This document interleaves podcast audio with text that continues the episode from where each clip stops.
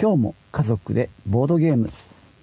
この番組は静岡市にある絵本とおもちゃの専門店百丁森でにじゅうねん以上ボードゲームを販売してきた私笹雪、本名佐々木隆之が絵本の読み聞かせみたいにボードゲームで遊ぶ時間を毎日持ってほしい、そんな風に願って配信します。どうぞよろしくお願いします。だいいっかいの今日はボードゲームって何歳から遊べるのっていうお話をしようと思います。結論としては、まあ、さんさいくらいが目安だと思っていただくといいと思います。にさいも遊べなくはない、まあ、にさいの後半ですよねになると遊べなくもないんですけども、まあその時はまあおもちゃとして遊ぶっていう要素の方が強いかなと思います。でまあにさいっていう時がですね、どちらかというと自分だけの世界で生きてる。なのであのゲームっていうのはそういう自分だけだと遊べないじゃないですか。他にも一緒に遊ぶ人たちがいて、でその中で私が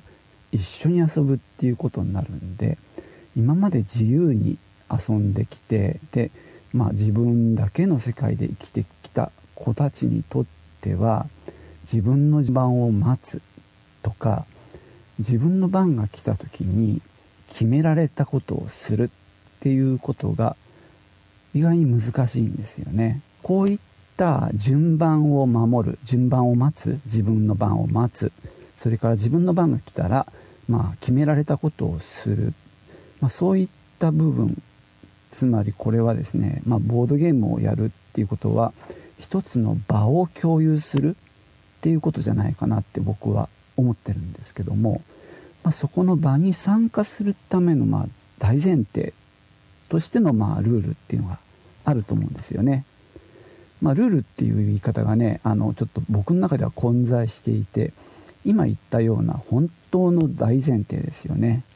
順番を守る、決められたことをする、あるいはまあ最後までやるとかですね、まあ、途中で抜けちゃわないってことですけどね、あるいはまあズルをしないとか、あるいは、ね、ゲーム中に他のことやっちゃわないとかですね、そういったまあ割とみんなでこのゲームっていう場をまあ共有するために必要なルールっていうのと、ゲームそのものの、まあ、ルールブック、説明書に書いてあるルールっていうのがあると思うんですけども、まあ、今ちょっとねあの申し上げてるのはその大前提としてのルール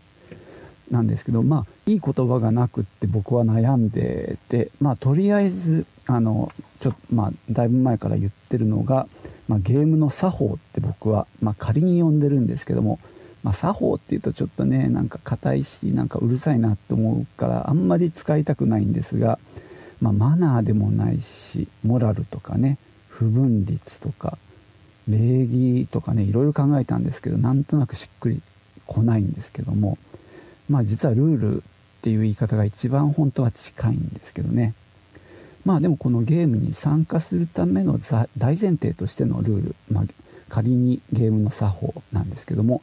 これをまあ身につける必要があるっていうことなんですね。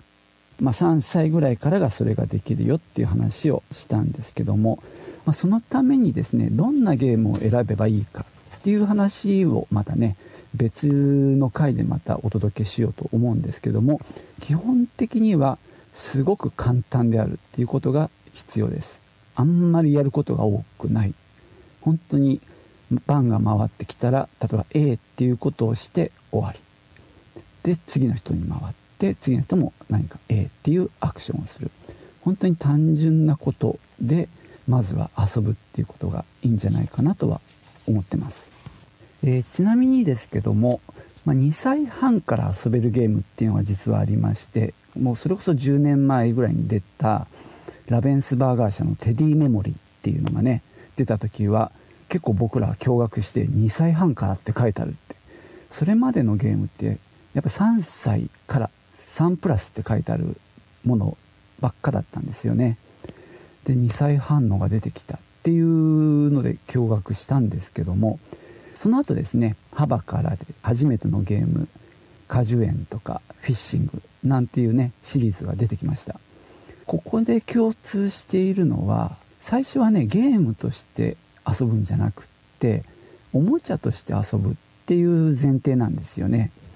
テディメモリーで言えばクマさんのカードで、クマさんが、まあ、あのパンダだったりグミだったりチョコレートだったりして、それがペアになってる神経衰弱なんですけども、まあ、神経衰弱として最初から遊ぶんではなくって、例えば一つのクマさんを見て、あ、このクマさんはパジャマを着てるねみたいな、なんだろう、言葉でそういったものを認識する、あるいは子供にそういうことをちょっと言葉として出してもらうとかね、あ、これクマさんだねとか、あ、アイスクリーム食べてるねみたいな、こういうあの、まあ、コミュニケーション、言葉を使ったり、あるいは同じクマさんを探そうっていうような遊びですよね。パンダの隣にパンダを並べる、これいち対いちの対応なんですけども、そういったことを遊びの中で、まあ、このゲームっていう、まあ、箱の中をのものを使ってそういう遊びをする。で、そういう中で例えば順番の概念なんかも育っていくんじゃないかなって思うんですね。まあ、例えばね、あのクマさんを渡して、はいどうぞって言って、じゃあ今度〇〇ちゃんの番だね、お母さんにちょうだい、お父さんにちょうだいって言ってまたもらうみたいな遊びもできると思います。ハバのね、初めてのゲームのシリーズもすごくいいんですよね。あのフィッシングなんかは最初はね、釣りの遊びとして単純に楽しめばいいと思います。それなら本当に最大でもうちょうどいいですよね。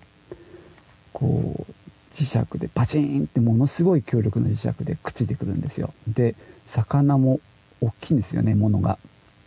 なのでこれにさいっていうこの手先の器用さっていうことももう考慮されてますよね。サイコロも入ってて、サイコロも本当に大きいんですね。これはもう驚きました、これ最初見た時。その当時で一番大きかったサイコロはテンポカタツムリっていうね、アレックス・ランドルフの名作でラベンスバーガーのロングセラーがあるんですけど、あれも大きかったんですけども、それをはるかに超えてきた。で、これ子どものやっぱりあの発達をすごく考慮してるものなんですね。まあ、ハバってさすがだなって、まあ、木のおもちゃ作ってる会社なんでね、その辺得意だと思うんですよ。えー、初めてのゲーム果樹園もそうですね。大きいサイコロで大きなこう木のこの果物がなってるんですけども、もうこれごっこ遊びができちゃいますよね。あの買い物ごっことかそういったことができる。なので最初そういう、まあ、おもちゃとして遊ぶっていうところから入っていく。で、さんさいぜん後、まあ、その子どもの状況を見ながらゲームに入っていくっていう、このちょうどおもちゃとゲームの間を取るような、両方できるものっていうのを、まあ、幅社は出してきたんですね。なんで、まあ、あのにさい代っていうとやっぱりおもちゃとして遊ぶっていう考えであのいてもらって、徐々にゲームに移行していく、そんな、まあ、ふわっとした感じで捉えてもらえるといいんじゃないかなと思います。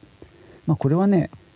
もう子育て全般、子どもの発達全般に言えることなんですけどね、本当年齢って目安なので、今自分の前にいる自分の子がどういう状況なのかっていうのをやっぱり見てあげるっていうのがとっても大事だと思います。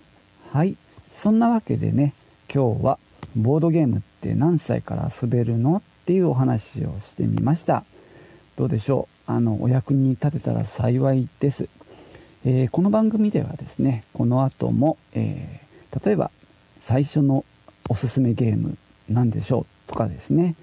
まあ、年中さん、年長さんだとどんなゲームがいいんでしょうかとかね、あるいはゲーム、あのジャンル別におすすめが何があるかなんていうこともお話ししていきたいなと思ってます。何かね、聞いてみたいってことがありましたら、お気軽に、まあ、私のツイッターの方でですね、質問箱を作りますので、よかったらそちらであのご質問ください。それではね、えー、今回の配信はここで終わりたいと思います。最後までお聞きいただきましてありがとうございました。ではまたね。チュース。